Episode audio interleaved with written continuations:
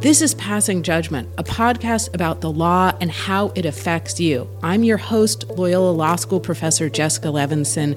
Think of me as your personal law professor as we navigate the big legal questions of the day with some of the biggest newsmakers. Today, we are joined by Dr. Norm Ornstein. He's a senior fellow emeritus at the American Enterprise Institute, where he's been studying politics, elections, and Congress for more than four decades. He previously served as co director of the AEI Brookings Election Reform Project. His books include the New York Times and Washington Post bestsellers One Nation After Trump and it's even worse than it looks. I hope you enjoy this conversation I had with Norm Ornstein.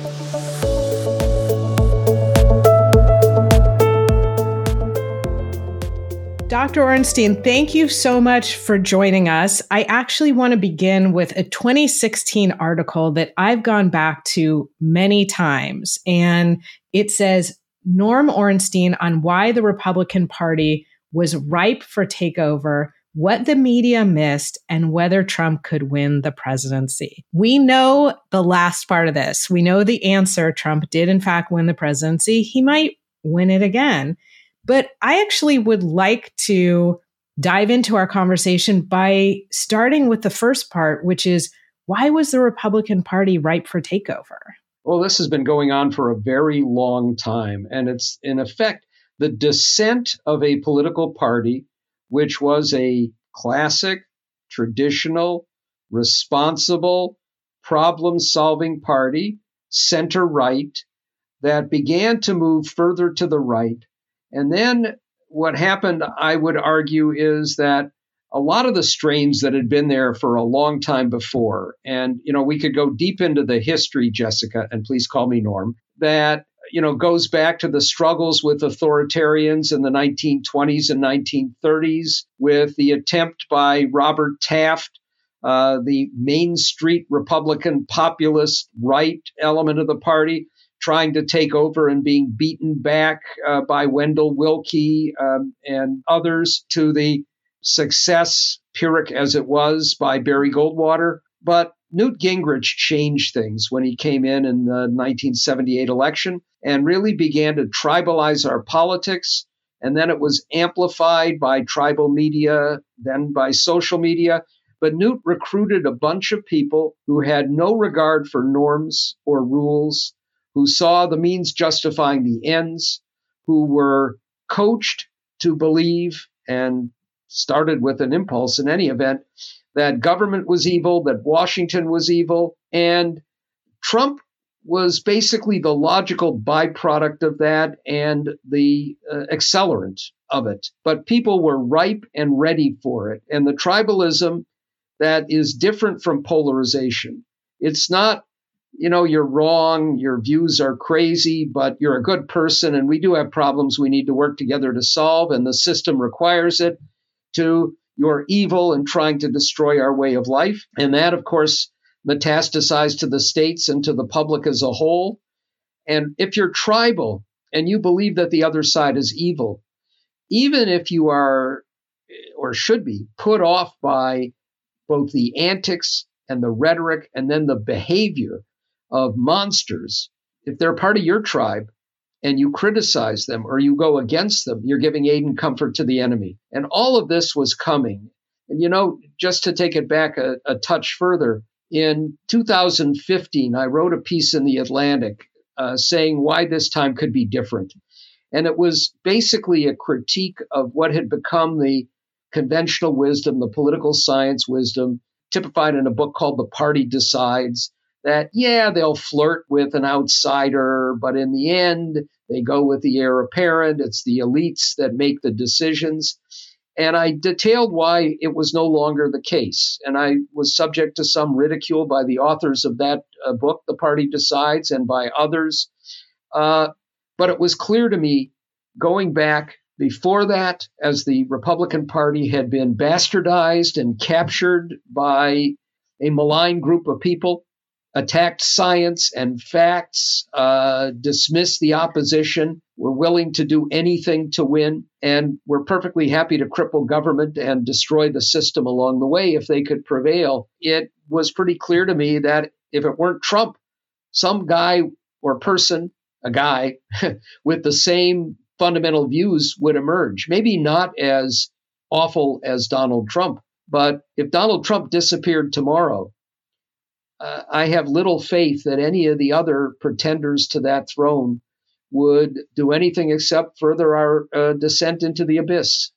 On that happy note, this is something I've wondered to myself, and I'm sure you have the answer, which is do you think the same thing could have happened to the Democratic Party? Was there, or could there be a moment where they could also be ripe for takeover from somebody who doesn't, in my view, truly hold democratic values, but says that they do, and is the kind of left analog or equivalent to a Trump or somebody like Trump? Or is there something different about the Republican Party that means no, this couldn't happen to the Democratic Party?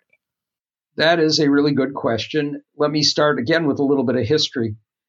Back uh, in uh, before 1936, we had begun to come out of the Depression with Franklin Roosevelt, and then we began to sink back. And there was a lot of tumult, and tumult that was, of course, occurring globally. We saw what happened in Italy and Germany. Huey Long, if he had not been assassinated, you could make a case that he could have beaten FDR in a primary and gotten elected. And maybe not been the equivalent of Donald Trump, but he would have had a an authoritarian style government under a presumed Democrat, large D. We escaped that. Now, if I look at the two parties today, I am highly skeptical that the Democrats are the opposite equivalent of the Republicans. And that's been true for some time for one reason, uh, at least among others. Democrats have always been a coalition of different groups. They have to balance, juggle, and accommodate those groups. The Republicans have been a party of ideology that now makes them a cult of theology. It's much easier for somebody to take over under those circumstances, but it's also the case that Republicans moved far enough to the right that the authoritarian impulses were right there almost on the surface and Democrats have moved a bit to the left, but nowhere near that far. They believe in institutions and they tend to believe more in the rule of law. Could you end up with a demagogue? It's possible. I would say if uh, we keep seeing a Republican Party move further to the lunatic fringe, you have to worry about getting an opposite, if not, but not equal reaction.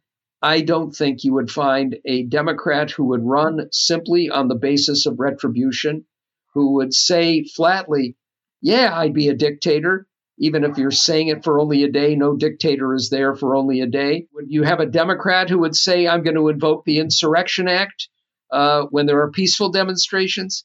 No, I don't think so. The parties are still different. You know, I often say there are no angels here. It's not like you have purity, but there's a stark difference between our parties. And I don't see that stark difference disappearing, even if it narrowed a bit. I think it's really helpful to start the conversation by talking about the differences between the parties. And you've laid out something very clearly that I've observed, which is that the Republican Party seems to have moved very far to the right, where the Democrats have moved to the left, but not in the same way or to the same degree. And it does seem to me like there's an analogy there for what has happened on the Supreme Court, where there's no center in my view, and the members of the conservative wing are far more conservative than the members of the liberal wing are liberal. And before we leave talking about the judiciary, I know that you've written about some of the issues plaguing the Supreme Court, and you have advocated for a code of conduct for the court. The Supreme Court has come out recently with what they have said is a code of conduct. It, in many ways, mirrors the code that is mandatory and applies to every other federal judge in the nation, meaning all lower court judges, trial court, and court of appeals. Um, do you feel that that solves what is ailing the court? No, not in the slightest. And of course, this code is a farce. It has no enforcement mechanism. It's basically written in a way that uh, skirts away from some of the language of the code of conduct that applies to other judges, and in effect enables, in some ways, it's worse than what we had because it kind of justifies what Clarence Thomas and Sam Alito have done and continue to do. It's a farce. The uh, court under John Roberts went this long without doing anything about the issues plaguing the court, the ethical issues. We can get back to the ideological issues. But uh, I find that utterly embarrassing. And frankly, uh, it's hard to say that we can rely on our court, uh, the Supreme Court, or the court system more generally. And that includes, of course, state courts, which are even more distorted in many cases. Before we leave the court and the court's decisions, I do, because I have you here, want to ask how much of what we see in that plagues our elections and our politics, how much do you think we can actually point back to 1976, Buckley versus Valeo, decades later, Citizens United?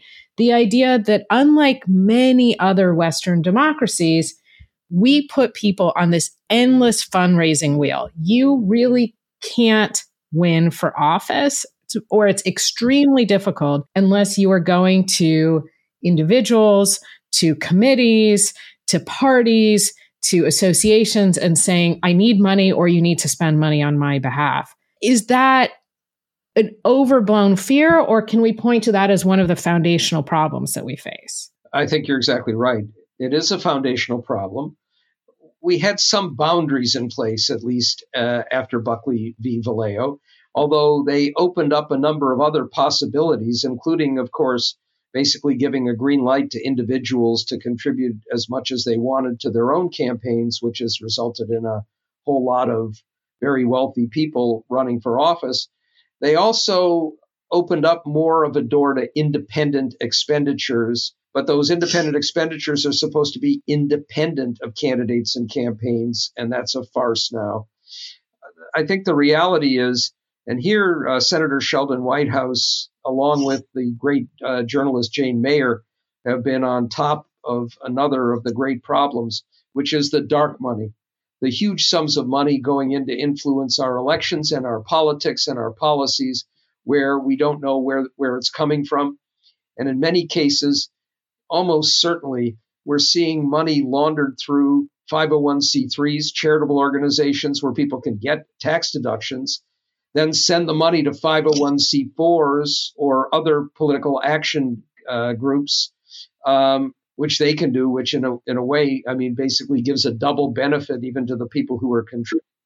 And in some cases, it's just the money coming from billionaires we don't know where it's coming from. We don't know who's behind it, but they've had an enormous impact on our politics and much of that dark money, of course, going into influencing the election of judges and the selection of Supreme Court justices, as uh, Sheldon has powerfully pointed out.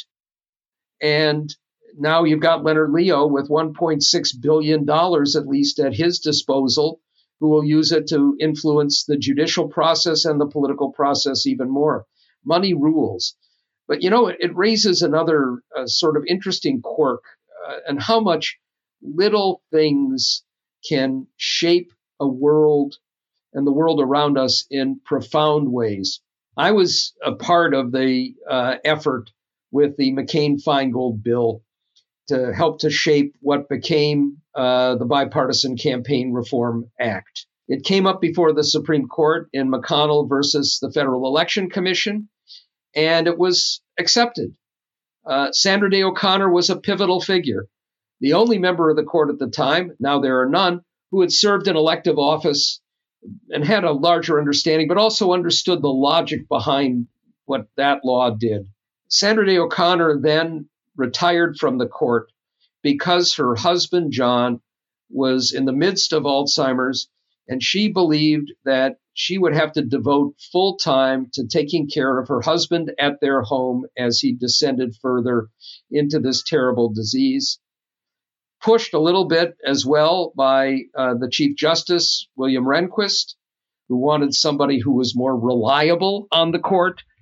She left, but very shortly thereafter, her husband didn't follow a gradual descent into deeper Alzheimer's. He fell off the cliff, and she had to put him in a memory care facility. And after that, publicly and privately, many times, she voiced regret that she had left the court. Once she left the court, the votes were there for Citizens United to blow up what had been done just a few years earlier in McConnell. Again, another violation of what uh, John Roberts had promised to do under oath in his confirmation hearing, taking up something that had just been decided and reversing it only because the votes had changed. But if John uh, O'Connor's arc of uh, Alzheimer's had been a little bit different, Sandra Day O'Connor would have stayed on the court. We wouldn't have had Citizens United. And we wouldn't have had, very likely, Shelby County. We would still have, or at least have had for a while, a Voting Rights Act uh, in place. So little things like that can make an enormous difference. And then, of course, you look at Florida uh, in 2000. If there had been no butterfly ballot in Palm Beach County, Al Gore would have become president. The Supreme Court now would be a completely different body, and the world, including on climate and so many other areas, would be a very different place. Little acts by individuals, little quirks and disease can alter the face of a country in dramatic ways. And that's what we had with the Supreme Court. When you have nine jurists with that much power, you change one jurist and it has a huge effect. And I spend a lot of time when I used to teach a class only on campaign finance law talking to my students about that flip from Justice O'Connor to Justice Alito and how much that matters. And you've mentioned a, a, few times how that started as a small case. And just again, for those listening at home, that started as a case where there was a movie called Hillary the Movie. It was largely a hit job on then presidential candidate for the first time, Hillary Clinton.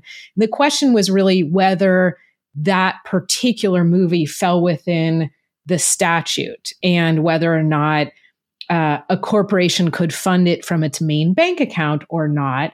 And that was a fairly narrow question of statutory interpretation in my mind. Um, during oral arguments, the case kind of blew up. And I think it was Justice Scalia who said some version of, well, wouldn't this lead to banning books because corporations also publish books? the case then came back for re-argument on this much much larger question of is this part of the bipartisan campaign reform act actually unconstitutional under the first amendment uh, justice kennedy and i'm bothering to give this background because justice kennedy who wrote the opinion of course told us do not worry, we have disclosure. And I'm bringing us back to disclosure because you spent some time talking to us about Senator Whitehouse and Jane Mayer and how she's focused on dark money. And to remind people, I think we hear dark money, it's bad. But as you mentioned, dark money is a problem because the whole point of disclosure is provide the public with information about those who are seeking to represent them and those who have power over them, try and deter corruption and the appearance of corruption, and record keeping to make sure that the rest of the act is actually um, followed. So it is not just an academic problem that we don't know where the money is coming from and that we don't know who's trying to influence our decisions.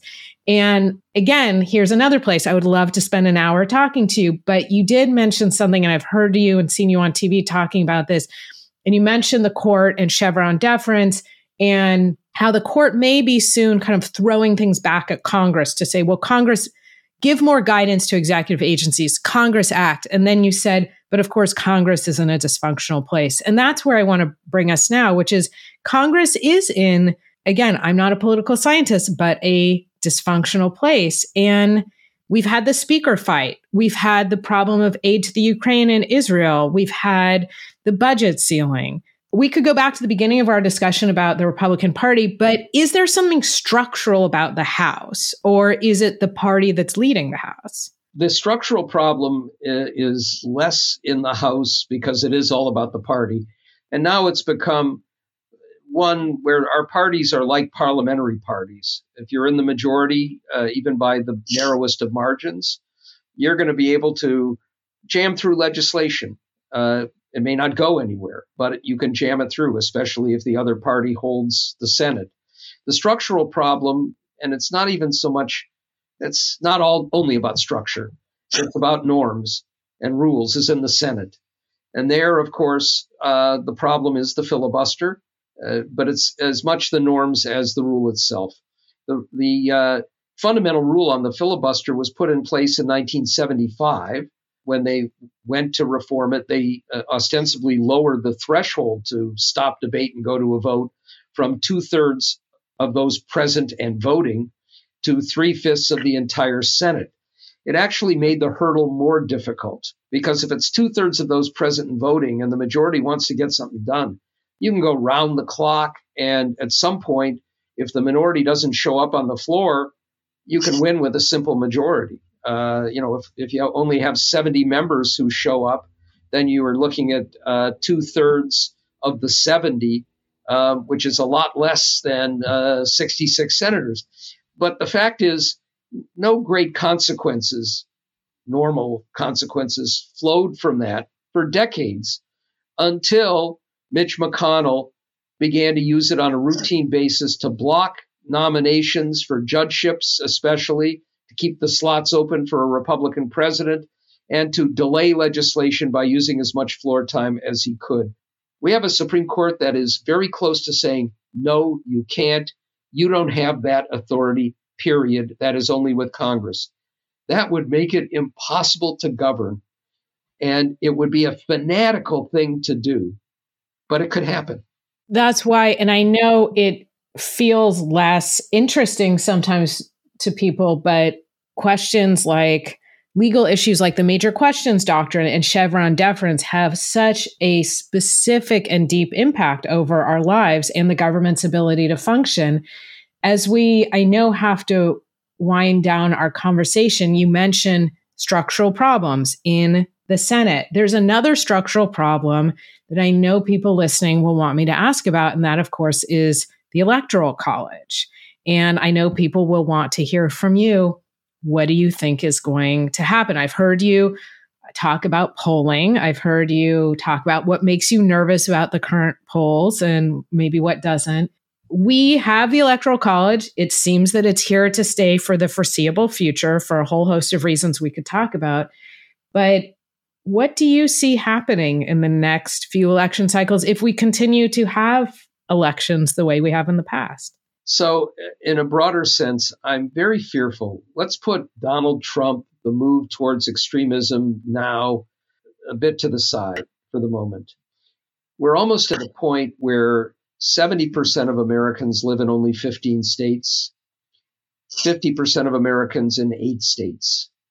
If you think about that in the context of the Electoral College, it means that the possibility in each election that you could have the winner of the popular vote losing the presidency is increasingly enhanced.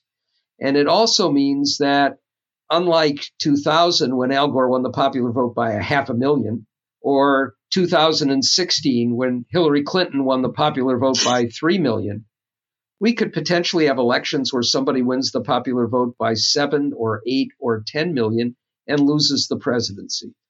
When this happened in 2000, as controversial as you could make it, 36 days to decide the election, a 5 4 Supreme Court ruling along partisan lines, the reaction of the public more broadly was somebody had to make a decision. And by 2016, we didn't get quite the same equanimity about it. Every election that follows, where voters make a choice and that choice is not an accepted one, is going to chip away at the legitimacy of the political system. It gets worse because if you think of 70% of Americans living in 15 states, that means 30% of Americans will elect 70 US senators, and they're not representative of the population as a whole. So we've got that set of problems. Now, I see another potential problem in 2024, which is with all of these third parties popping up, and especially no labels let's say that no labels ends up running a candidate and they are already extraordinarily well financed. We don't know, it's dark money. I, it appears a lot of their money is coming from Republican billionaires. Uh, but let's say they put up a ticket like uh, Joe Manchin and uh, Larry Hogan. Doesn't matter which one leads the ticket. And in a country where people are not contented with the choices available to them, they win a state. And maybe by winning that state, they deny any candidate the 270 electoral votes needed to win a majority. They send the election to the House. The House decides uh, a disputed con- uh, presidential election where no one gets a majority by state. It takes 26 votes.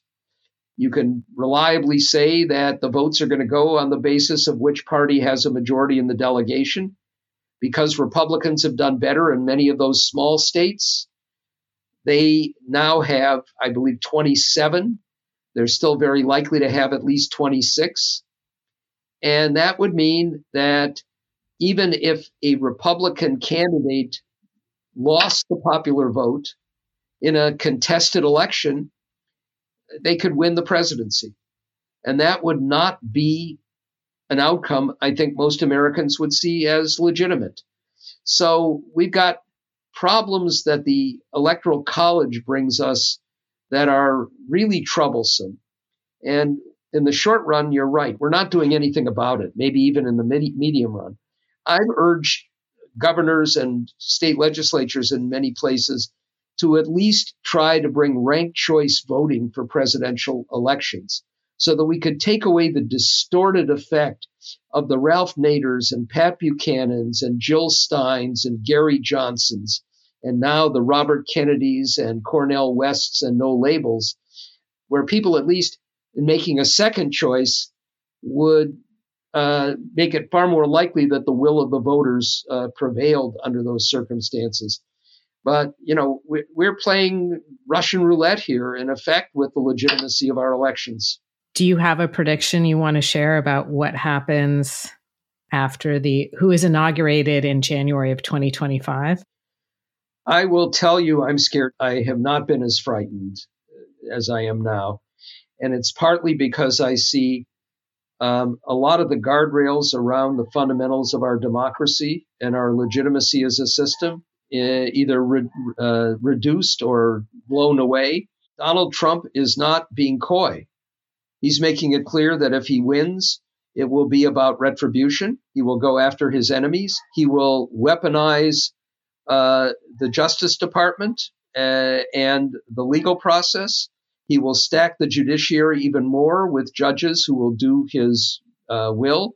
He has said that if they are peaceful demonstrations, He'll invoke the Insurrection Act, bring out the military and others. And no doubt there are plenty of authoritarian thugs uh, who will be happy to join him. We would see plenty of violence. Uh, I would fear for the future of our system. But not only that, you look at foreign policy. We we've seen now reports that Trump has said that he would deal with North Korea in a different way. He'd let them keep their nuclear weapons, uh, which would be a, a blow to Japan, South Korea, and the Pacific. He has indicated his warmth towards uh, Kim, the vicious leader of North Korea, admiration for the authoritarian style of Xi Jinping. Uh, he loves Putin and other dictators. He would blow up NATO. He would give up Ukraine. That would likely lead to Taiwan falling. The consequences are dramatic and severe. And what I what makes me fearful is I see a large share of the population that either doesn't know it or doesn't care. And I see a press corps that continues by and large to treat this as a traditional political party and a traditional election. And it's both sidesism. Now, I will say finally, if Joe Biden wins again, it's very likely that Republicans take the Senate. Uh, there are uh, more than twice as many Democrats up than uh, as Republicans. Some seats are like West Virginia, you could say, are already gone. That's a switch. They can only afford one more. We have Montana, Ohio, Nevada, uh, other seats where Democrats are vulnerable. The Republicans, it would take Democrats winning Texas, winning Florida, which ought to be doable given that you're talking about Ted Cruz and Rick Scott, who are pretty awful. Um, but tribalism means that those states, instead of becoming more competitive, have tended to be less competitive. So we lose the Senate. I think we're going to see Democrats take back the House. But if you have a Republican Senate, they're going to make Joe Biden's life miserable. His executive appointments, there'll be no judges. Uh, that combined with the court could make for a very difficult four years, far preferable to the four years of sheer hell under Donald Trump, or four years, if it weren't him, of moving towards an Orban style autocracy under either a Ron DeSantis or uh, Nikki Haley, still viewed as a moderate by too many people, who said again today that she would sign a six week abortion ban with no exceptions. You know, we're talking about moving in a very radical direction, no matter what, if any Republican at this point gets elected in 2024, and a tough four years uh, even if it's a Democratic administration with Joe Biden. I think a lot of people agree with you. Our path is either a difficult four years or a, a sheer hell of a four years. Um, either way, Dr. Norm Ornstein, I'm very grateful for you sharing your time with all of us and having this conversation with me. Uh, it was really my pleasure. I admired you for a long time. Thank you so much.